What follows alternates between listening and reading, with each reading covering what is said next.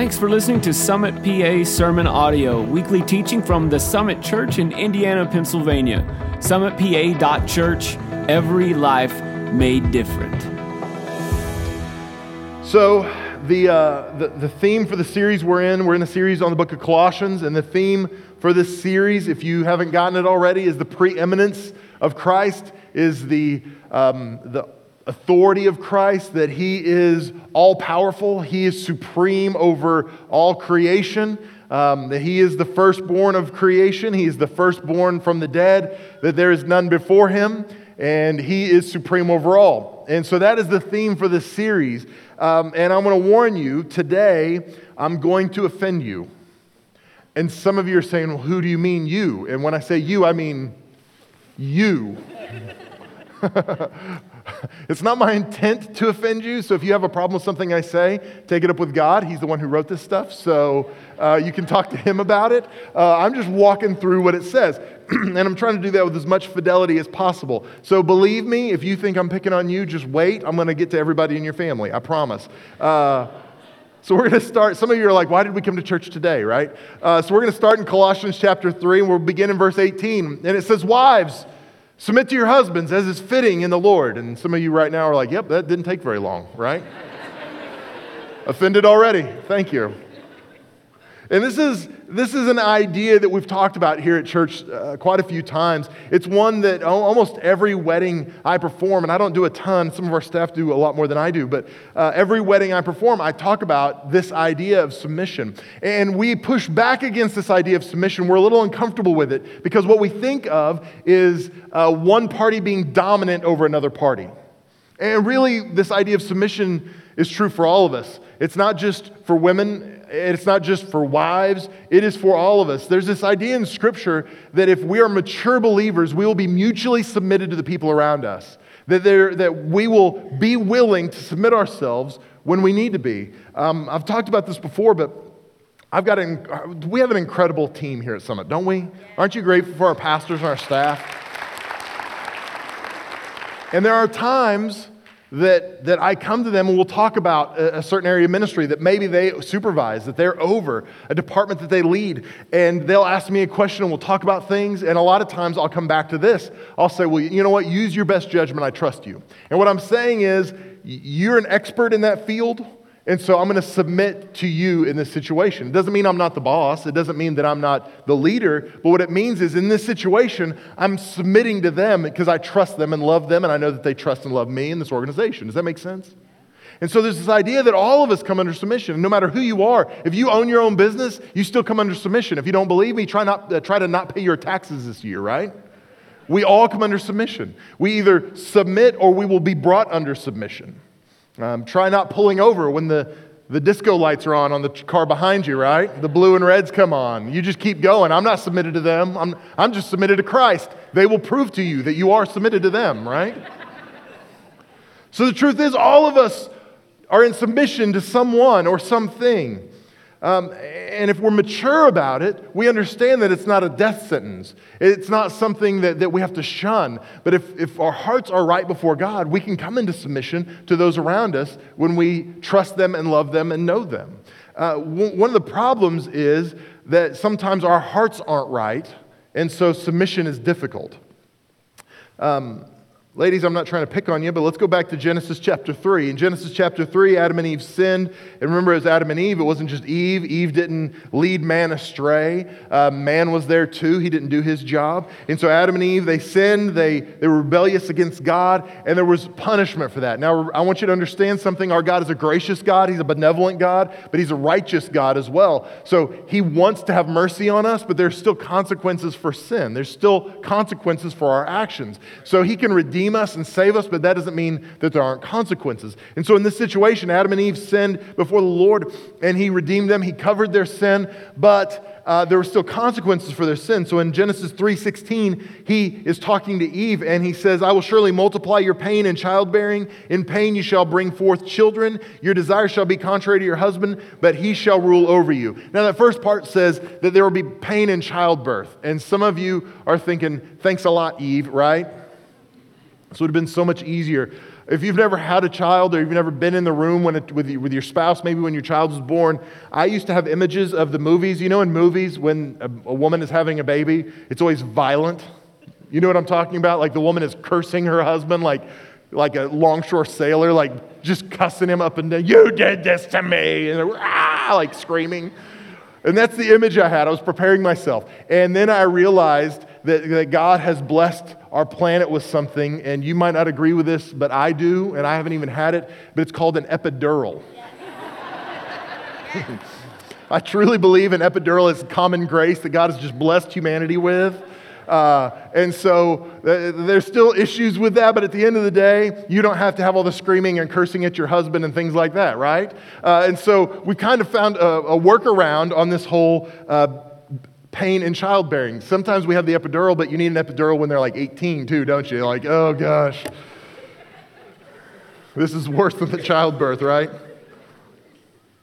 So the second part, though, says, Your desires shall be contrary to your husband, but he shall rule over you. Now, sometimes um, there's this idea, and we won't get into it today, called complementarianism. And complementarianism says men and women are they complement each other, but they have very separate different roles. That the roles men have are to lead, to lead a church, to lead a home, and women have separate roles. And we won't get into all that today. I will tell you from my perspective, the way I look at Scripture is I believe, um, I believe women are just as called to ministry as men are. I, f- I feel like women have just as high an anointing on them as men do. And if you don't believe that, you've never heard my wife preach. um, but I, I, feel like, I feel like um, there's probably a middle ground someplace, but what happens sometimes is some people who feel strongly about it will use a passage like this one and say, uh, hey, no, no, no, it says right here that the husband shall rule over you. And, and I want to say this I don't believe this is prescriptive. I don't think this is God saying, here's my best, that the man is going to rule over the woman. Because again, we have an idea that a man is dominant over his spouse, that he's domineering, that he's, he's calling all the shots. Uh, but I think what, what we see here is a consequence of sin, that uh, because of sin, the natural response is that the woman will be contrary to her husband and the husband will look to dominate his wife. But if you look in, in the New Living Translation, it says it like this And you will desire to control your husband, but he will rule over you. and this is what I was talking about earlier. We have a problem with submission, no matter who it is, if our hearts aren't right. But if we're mature in the Lord, we can learn how to submit to people, trust them, and respect them. If you look in Ephesians, Ephesians chapter 5 is a, is a fantastic uh, chapter. I love it. it.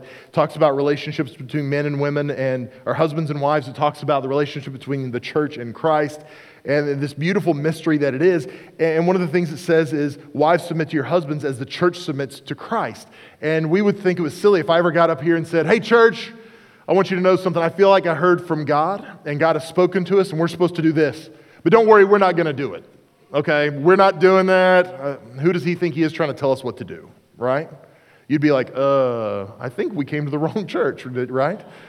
Because uh, who in their right minds would think that way? But yet, what happens is sometimes in our flesh, we will come into disagreement, and there's this tension in us because there's a natural, and that's just for women, by the way, there's a natural propensity in us to want to be the boss.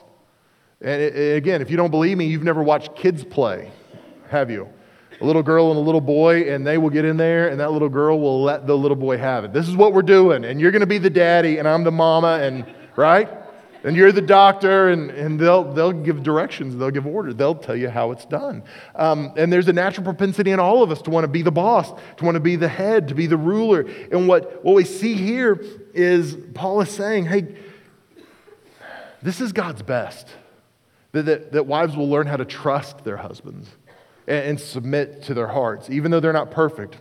And let's be honest, uh, the husbands not, might not even know better than the wives because I've got a pretty smart wife. Um, the wife might even know better than me. But in that, we lay down, remember we talked about this a couple weeks ago, we lay down our preferences, we lay down our rights for the good of the body of Christ. And so this is what Paul calls us to in maturity. He says, here's what we should be doing. We should submit. And, and, really, what we see at the end of Ephesians chapter 5, we see this idea that, that one of man's greatest needs is to be respected.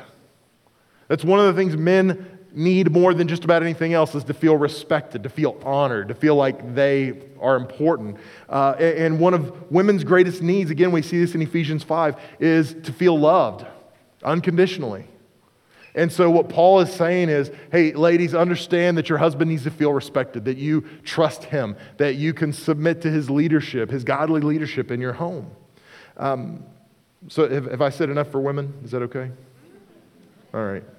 I don't know if I've adequately offended you, but I'll, I'll work on. I'll talk about parenting in just a second, so I'll, get, I'll, I'll circle back to you. Don't worry.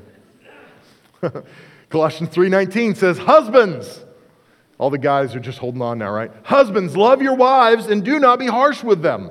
So I said just a moment ago, one of a woman's greatest needs is to feel loved unconditionally, to feel like uh, they're supported emotionally and loved and cared for, nurtured. That's what a woman needs. And this is one of the problems because so many people um, have this idea that if we are married, it must mean that I love you, right?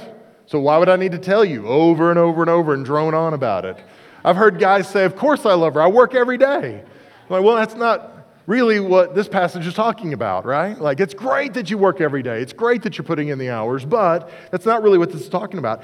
Uh, we've talked about the, the, the Greek word for love. There's five primary Greek words for love, and one of them is agape. And agape love is a, um, it's a sacrificial love. This is the love that, that we have to will ourselves to do when we don't feel like it. This is the love that we have for people in our lives that maybe are hard to love. Um, this is the boss who you feel like is out to get you, and you have to make a choice to love them. This is in your marriage when you don't feel like loving your spouse. Because can we be honest? Not every day is like a honeymoon. Don't, there, aren't, there are days that you don't feel like loving your spouse the way the scripture calls us to love them. And that's not a revelation. I think we've all been there. And, and so this is where agape love kicks in, and we go, no, no, no, I'm choosing to love in spite of how I feel. Uh, because this is how God loved us. He loved us sacrificially. He laid something down for us. And so when we look at this word here, it says, Husbands, love your wives. it's the verb form of the word agape. And, and what it means is that we love sacrificially, but it has to take action, it has to be active. It, it can't be this noun that is just known that, hey, of course I love you. We know that. It can't even just be words that you say, I love you. There have to be actions behind your words. That, that, even if you never said anything, your wife would know you loved her by the way you acted. That it would be evidence by your action of how you actually feel. Does that make sense to anybody? So, so what Paul is saying is don't just say you love your wife, act like you love your wife. Do things that indicate that you care and love and cherish your wife. And so that's the first part. And then the second part is it says, do not be harsh with them. And the first thing I think of is this idea that um,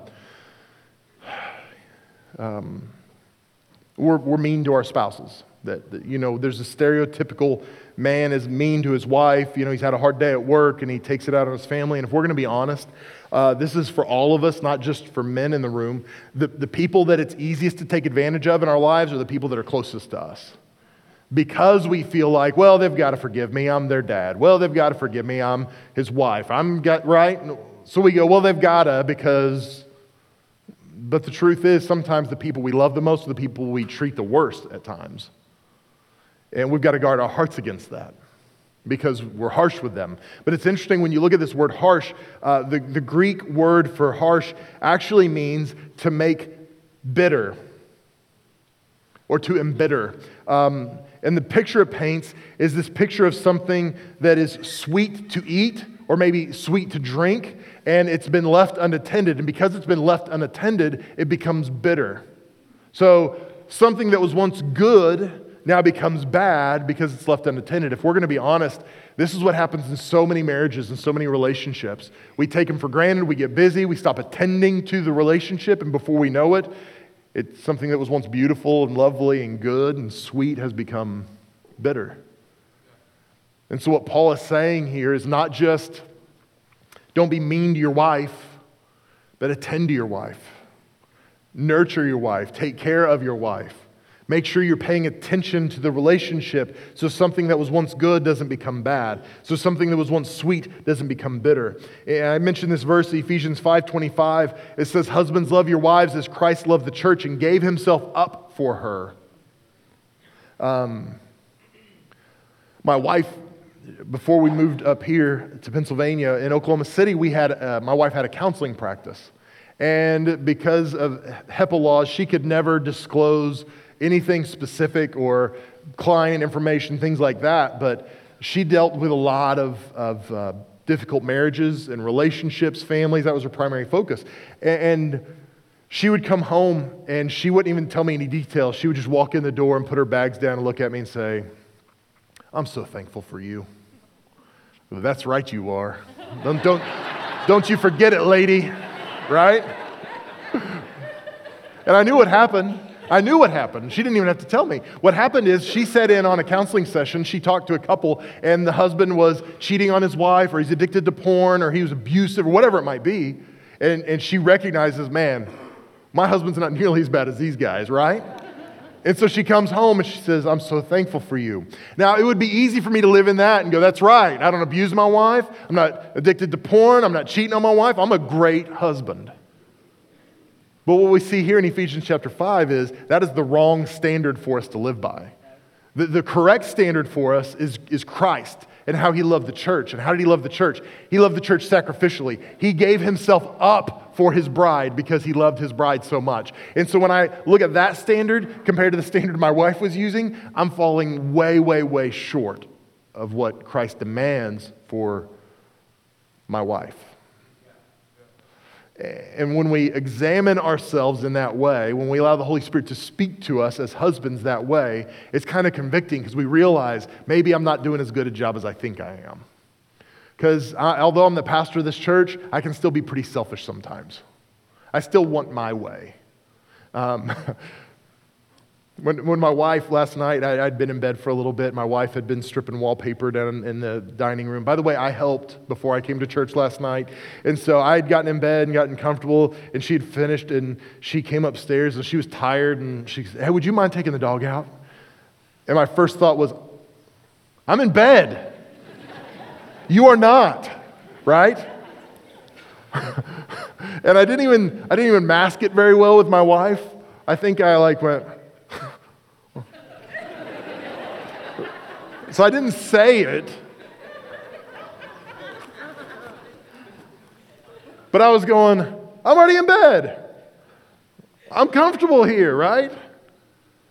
And it, simple things like that where I went, you know what? Nope, I'm taking the dog out. And so, you know, For me, a lot of effort is putting pants on, so I put some pants on. I was going to take the dog out. And then again, thank God for children because I saw Emma coming up the stairs. I was like, Emma, your mom wants you to take the dog out. Well,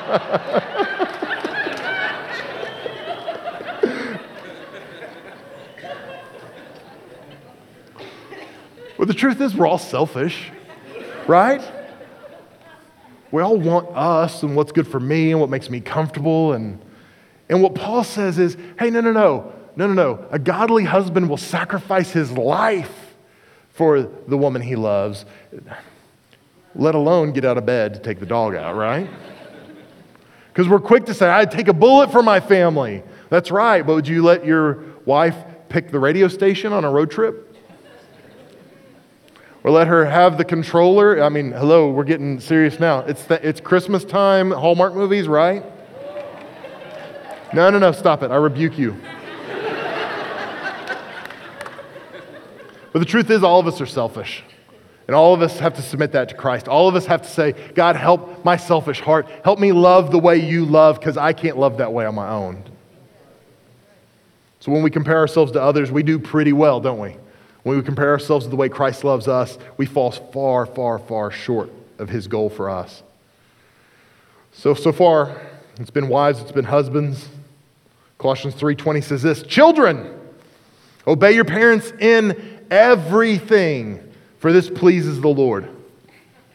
Some of you are like, "Hey, we need to get the kids back in here for this, right? They were in here for baptisms, bring them back in." Um, now, this is what you have to understand. I've had conversations with adult children before, uh, and they have heard a passage like this, and they go, Okay, Mel, but what about me? Because my parents don't go to church, they're not godly, so they're giving me feedback that I'm not comfortable with. But the Bible says, Obey your parents, so what am I supposed to do? Uh, and this is what I would tell you the assumption by Paul in this passage is that um, there would be mature believers, so a mature wife and a mature husband, that we wouldn't push back too hard against loving our wives sacrificially or, or wives submitting to their husbands. And, and the idea here is that, um, that there's a mature believer raising up a child. So, this is what I would tell you. If you, if you are in a relationship with a parent who is not a believer, you honor them, you submit to them, but when they give you God, uh, when they give you ungodly advice or advice that is contrary to what the Word of God says, the Word of God is always preeminent over that. This is where you go, Mom and Dad, I love you, but that differs with what my heart is and what the Word of God says for my life. And I'm sorry. This is where you have a hard conversation. We've talked about that over the course of the series as well. And that's where you just have to talk through this and love them, even though you've got differences in that. Um, but, but what you have to understand is that parents have a role in raising and developing their children. Um, and really, this passage, I, I feel like I want to share something with you because what we see is that children are to obey parents in everything, right? If you're a godly parent and uh, you, are, you are looking out for the best in your children, according to what the Word of God says, then your children should obey you. And really, for the most part, parents do a good job of this. We, we say things like, uh, You are going to school today, but I don't feel like going to school today, but you are going anyway. I don't care because I don't want you to be a 45 year old guy living in my basement come someday because you dropped out of fifth grade, right? so maybe that's a little selfish because we just don't want them in our basement, but the truth is, We've got a goal in mind for them, don't we? We say, I've got a plan for you that does not include you being a dummy because you dropped out of school, right? So I'm not going to let you make a choice about not attending school because it will be detrimental for you in the long run. If, if they're sick and they're snotty and coughing, and you, okay, we got to go to the doctor. I don't want to go to the doctor. Okay, here's the thing you need to go to the doctor because I've got a plan for you that includes you being healthy so you can go to school, so you can interact with people, so you won't uh, cause an outbreak in our community. So um, I want you to be healthy, so I'm going to take you to the doctor and you're going to get a shot or you're going to get medicine, whatever it is that, that we're going to take care of this. You don't get a choice in this because I've got a plan for you that does not include. Does that make sense to anybody? But yet, the one area that we seem to be really reluctant to make our kids obey in is church attendance. Some of you are thinking, I thought this was about kids. No, no, we're back to parents. Because I've had conversations with parents that go something like this Hey, have your kids come to youth yet? And they're, Well, no. How come? Well, I just hate to make them come to church. Really? How come? Well, um, you know, I grew up in a church that my parents made me go to, and it just was bad. It was hard. And so I just don't want to do that in my kids. And this is actual conversations. And so I'll ask Is our church anything like the church you grew up in? Oh, no, our church is great. It's so much fun. It's fantastic. The church I grew up in was da da da, and they'll fill in the gap. And so then I'll just usually not even say anything, just like, all right then, like, what's the argument, right? Because we would never think to say, well, you know what? I mean, I know my child needs to go to school, but I, my parents made me go to school when I was a kid. And I hated school. I just don't want my child to hate school someday. Well, I know they should go to the doctor, but I just, I don't want them to hate the doctor. So I'm not going to make them go. I hope they don't get sick. Right? But yet, when it comes to church, we do that. We go, well, you know, I want them to make their own decisions. This is a side note. I read a, a, a story this last week that said that, um, that there's a move among sociologists to stop calling babies babies. So they want to call them theybies because it's gender neutral. And so they'll call them theybies till they're four. And then when they're four, you let them decide if they're a boy or girl which is insane to me because we don't even let 18 year olds drink alcohol, right? We don't let 15 year olds drive a car, but we're going to let a four year old decide their gender. And it's like, we usually do a good job about letting kids make decisions about little things, but not big things. And yet, when it comes to church attendance, we let them, we go, what am I supposed to do? I mean, I'm just the parent. Yeah, you are the parent. I, my parents had a philosophy when I was a kid. My dad, I've, I've told you the story before. My dad, I'd say, Dad, I don't feel good. I don't know if I can go to church today. He said, Well, have you thrown up yet? no, sir. And he said, Well, you, you're not that sick. You should feel good enough to go to church. Let's go to church. okay. And then I'd get lucky and I'd be like, Dad, I'm sick. I can't go to church. Have you thrown up yet? Yeah, I did. Well, you should be feeling better. Let's go to church. what?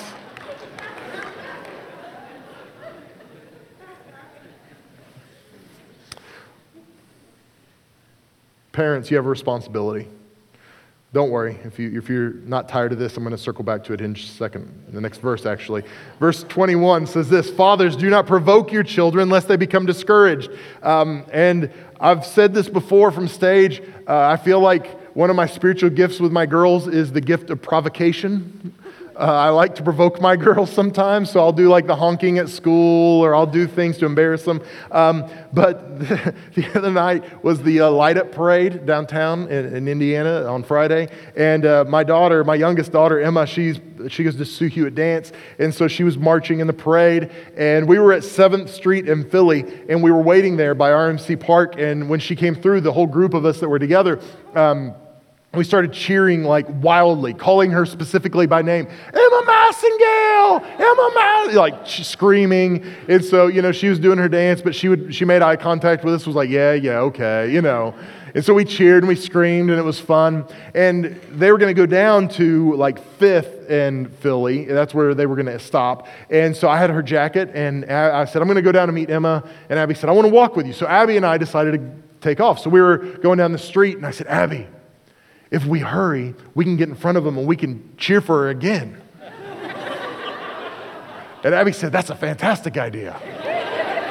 so, so your pastor was running down the sidewalk on Philadelphia Street, and uh, I was incognito. I had my stocking cap on and jacket, and I guess my beard. You can't miss it though. And so I would have people from the church go, "Hey, Pastor Mel, I can't talk now. I'm going right." Like, wouldn't even speak to him, like running, and we'd get ahead of him, and we'd wait, and she would come down. We, Emma Massengale, oh my gosh, we love you, Red Day dancing, you're wonderful, and like just raw over the top.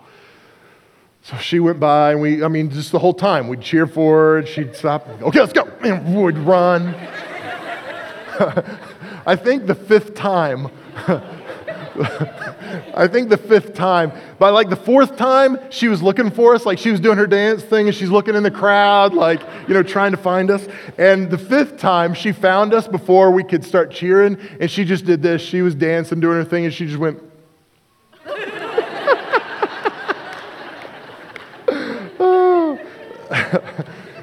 so you hear that story and you go, doesn't that kind of contradict what you just said? And it does to some degree. But, but the truth is, um, what Scripture is saying is don't provoke your children, right? Don't, um, don't cause them to be bitter or angry or upset. And part of this is I feel like I know my kids' boundaries. I know where the line is with them. It doesn't sound like I do, but I promise I do. Um, and, the, and the truth is, when you look at the Greek word for provoke here, uh, the word means to stir up, excite, or stimulate.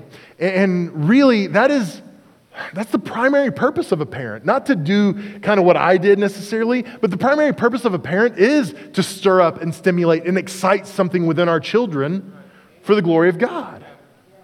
That is what we should be doing. If you think back to the passage we talked about last week, um, Colossians 3 1, it says, if then you've been raised with Christ, seek the things that are above where Christ is, seated at the right hand of God. And so, what Paul is saying is make sure your focus is on the right thing. So we seek heavenly things. The word seek there can also be interpreted as crave. So what he's saying is crave or desire heavenly things, not just earthly things. And one of the problems we have is as parents, we're supposed to be stirring up or stimulating or exciting the right thing in our kids to help them be provoked to the right action, to the right things. And too many times we're provoking them to things that are earthly and don't have any eternal value. So, so what happens is um, we say, okay, um, hey, here's a good thing. My daughter is involved in dance. She's involved in basketball. Uh, she plays lacrosse. These are all great activities. These are good things. But what happens is we take a good thing and we make it a supreme thing and we back everything off. And we go, well, we can't come to youth because she's got basketball practice. Okay. Um, you might not be sending your kid to hell because they don't attend youth one time, but we are definitely sending our message to our children to say what's important in our lives. Well, we're only going to attend church if we have time. We're only going to have you go to youth if, if you don't have something else more pressing going on. I'm totally in your business during this message, by the way. I had a parent last night after the service, she heard this message and she said, um, You know what? We have an activity that keeps us out. And she heard me say this stuff and she said, And you know what? We just can't help it. I mean, she couldn't be on this, this travel team if she wasn't at rehearsal, so we got to be at rehearsal. And I thought, I think you're missing what I was talking about. Because we go, well, it's not that big a deal, it's not that bad, but at the end of the day, we're sending a message to our kids saying, hey, your athletic development and the potential for a scholarship someday is, is more important than you growing spiritually in your faith. And we're making decisions for our kids right now at 8 or 10 or 11 or 15 years old that are going to impact them the rest of their lives potentially. And as parents, we go, well, we're trying to get, help them get ahead in school, scholastically or athletically, and this is important for them to develop this way. But what we're doing is we're neglecting their spiritual development. And if I can really get in your business, the Word of God, it seems to indicate that it's not my job or Pastor Christina's job or Pastor Ricky's job to make sure your kids are godly. It's your job. It's our job to come alongside you. Some of you are wondering why you came today, aren't you? It's our job to help you. It's our job to help equip you. But it, it's your responsibility. When I get to heaven someday, as a pastor, I'm going to be held responsible for the people in our church. But you, as a parent, are a pastor of your home. And you will be held responsible for the spiritual welfare of your kids. Now, I'm not saying this to heap condemnation on you. I'm trying to help you see what God has for you. That there's something better, there's something more important. Because at the end of the day, um, if Emma was a starter on the seventh grade basketball team or a bench warmer on the seventh grade basketball team, won't make a bit of difference in what God calls her to do someday. She is not going to someday say, I wish I'd gotten those basketball lessons, those individual workouts, so that I could have been a starter. My life would have been so much better if I was a starter on the seventh grade team. No. She's going to be concerned about her spiritual well being, where she's at. That's what's going to make a difference in her marriage someday. That's what's going to make a difference in her job someday. So, what Paul says is the same thing for us. Let's focus on the things that really matter. In the Passion Translation, this verse 21, it says, And fathers, don't have unrealistic expectations for your children, or else they may become discouraged. See, one of the problems is, this isn't always the case, but sometimes we as parents, maybe we didn't perform as well when we were in junior high or high school as we would have liked, either in school or in, in athletics, and, and we've transferred this pressure onto our kids. We need them to perform so I can feel better about myself. I can measure myself against the other parents based on how well my daughter performs. And what we do is we place unrealistic expectations on our kids, and we wonder why they're discouraged. We wonder why they can never measure up. We wonder why they're frustrated. Luke 9 25, Jesus said this. So, again, if you have a problem with it, talk to Jesus about this. He said, What does it profit a man if he gains the whole world and loses or forfeits his own soul? Let's be heavenly minded. Let's be spiritually focused, not just earthly focused. Verse 22 says this Bondservants, obey in everything those who are your earthly masters, not by way of eye service as people pleasers, but with sincerity of heart, fearing the Lord. Now, bond servants, um, this is literally translated as slave, but it's different than slavery that we know of in like the deep south in, um, in Civil War era. What, what this was was probably indentured servitude. It was people who couldn't pay debt, and so they were forced into labor. Uh, and what it's saying is if this is your situation, obey your master. And you go, well, that's not us, but it kind of is because some of you are working someplace because you've got some debt you got to pay off, right? You got a mortgage, you got a credit card bill, you got a, you know, uh, um, student loans, whatever it might be. And so in that way, we go, okay, I'm working to pay off this debt. And we go, well, that's different because my boss is a jerk. I don't like my boss. He's mean to me. He's making me work long hours. I get all that. But what Paul says here is obey in everything those who are your earthly masters not by way of eye service. So he says, don't just do it when they're watching and when they're not around. You're like, can you believe this guy? Who does he think he is? No, he says, be sincere. Be, when your boss is there, be the same person you are when your boss isn't there. And you go, well, my boss is a jerk, though. I get it. We've all worked for jerk bosses, haven't we? Has anybody not worked ever? If you've never worked for somebody that was a jerk, that means you probably are not in the workforce. Because all of us have. And what Paul says to the Colossian church is even when they're jerks, this is different than the parent thing. Even when they're jerks, even when they're not godly, when it comes to your duties, your responsibilities, you submit to them. Now, again, if they're telling you to embezzle money, then that's where you go, no, no, no, the Word of God supersedes this. But if they're just not very nice, that's not a reason to rebel against them because your submission to your, your boss, who might be ungodly, I believe God can reveal himself to this guy or woman in that circumstance. The way you respond to them is going to be a reflection of Christ to them. So it says, obey them in everything. Verse 23, it says, whatever you do, work heartily as for the Lord, not for men, knowing that from the Lord you will receive the inheritance as you as your reward. You are serving the Lord Christ. For the wrongdoer will be paid back for the wrong he has done, and there is no partiality. What this passage seems to indicate is whatever you do, work heartily as for the Lord, not for men. Um, now, this is tied to verse 22, but I really believe this is a summation for this whole section that we looked at today. We have to understand that the way I love my wife is not just about my wife, but it's about bringing glory to God. Because when I love my wife sacrificially, it stirs up something in her, not just for me, but for God as well. When she sees Christ loving through me, it stirs up an affection for Christ. Ladies, when you can learn to, to submit your heart to your husband, when you can learn to trust him and respect him the, the way Scripture asks you to, it's going to stir up an affection in him, not just for you, but for Christ. It's going to draw him nearer to Christ, I believe, than ever before because he sees Christ in you.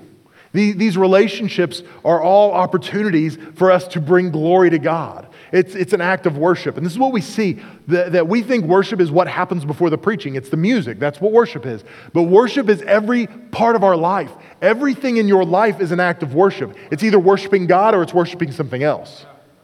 But it's an act of worship. Too many times in my life, my worship terminates with me. It's about making me comfortable or happy or fulfilled or whatever it is. And so this is what we have as Christians is an opportunity to make everything in our life an act of worship for our God. To point relationships back to God, to, to let our lives be an act of worship. In fact, in Romans 12 1, Paul says this I appeal to you, therefore, brothers, by the mercies of God, to present your bodies as a living sacrifice, holy and acceptable to God, which is your spiritual worship.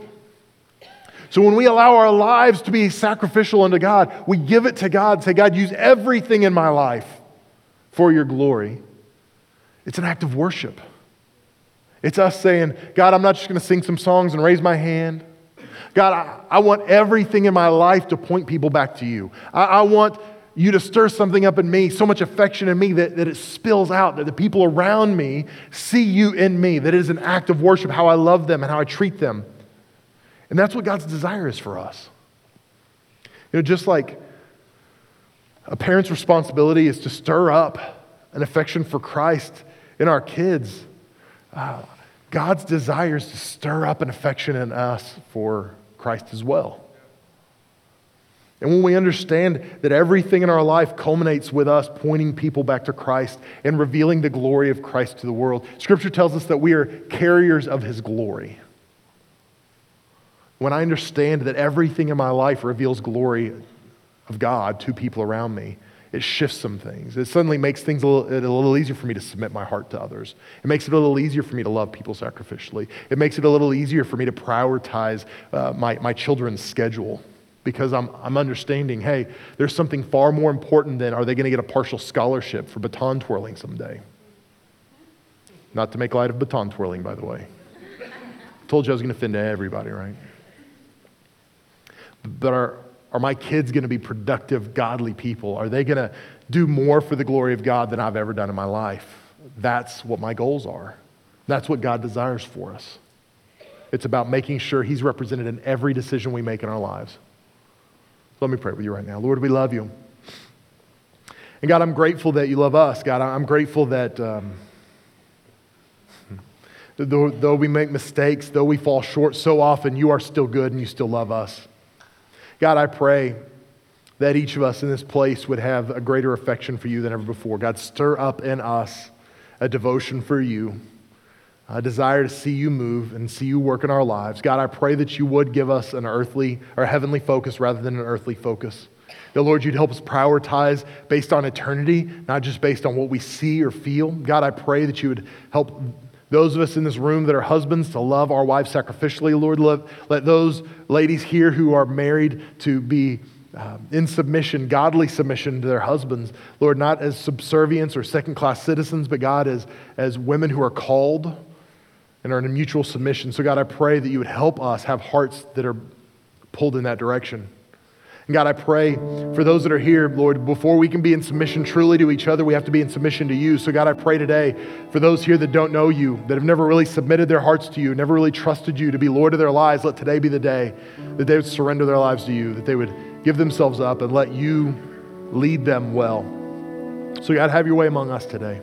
Now, with your head bowed and your eyes closed and nobody's looking around, I just want to ask you if you're here today and you say to me, Mel, you know what? I'm, I'm not really in submission to God, but I need to be. I'm not really in submission to Christ, but I need to be. Maybe you're religious, you grew up in a religious home or a religious family, but the truth is you've never really surrendered your life to Christ. And you say, Today's my day. I want to I want to make Jesus Lord of my life.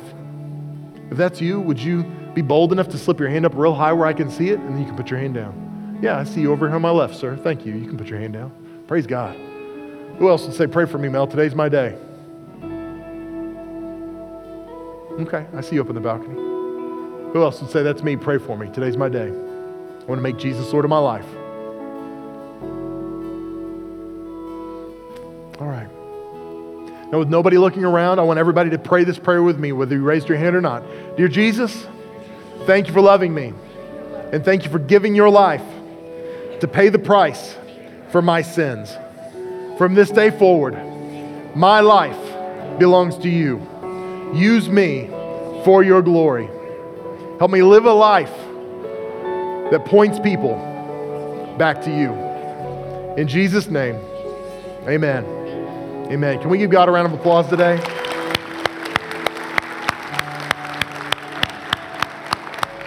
Now, listen, if you prayed that prayer and you meant it, whether you raised your hand or not, Scripture tells us that you're a new creation, that the old is gone and the new has come.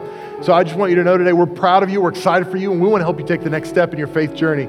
So you can do one of two things. You can either um, fill out a prayer card that's on the seat back in front of you. On one side it says need prayer, on the other side it says salvation. And you can fill that card out, it'll take you about one minute. And after you fill it out, you can stop by our information center out in the lobby. You can take it to them, and they're going to give you a free gift. We've got a Bible for you that we want to help you get started in your in your walk and uh, help you take the next step in your journey. We're going to get you connected to relationships. They're going to help you grow in your faith as well, and and take the next step and begin to become who God wants you to be.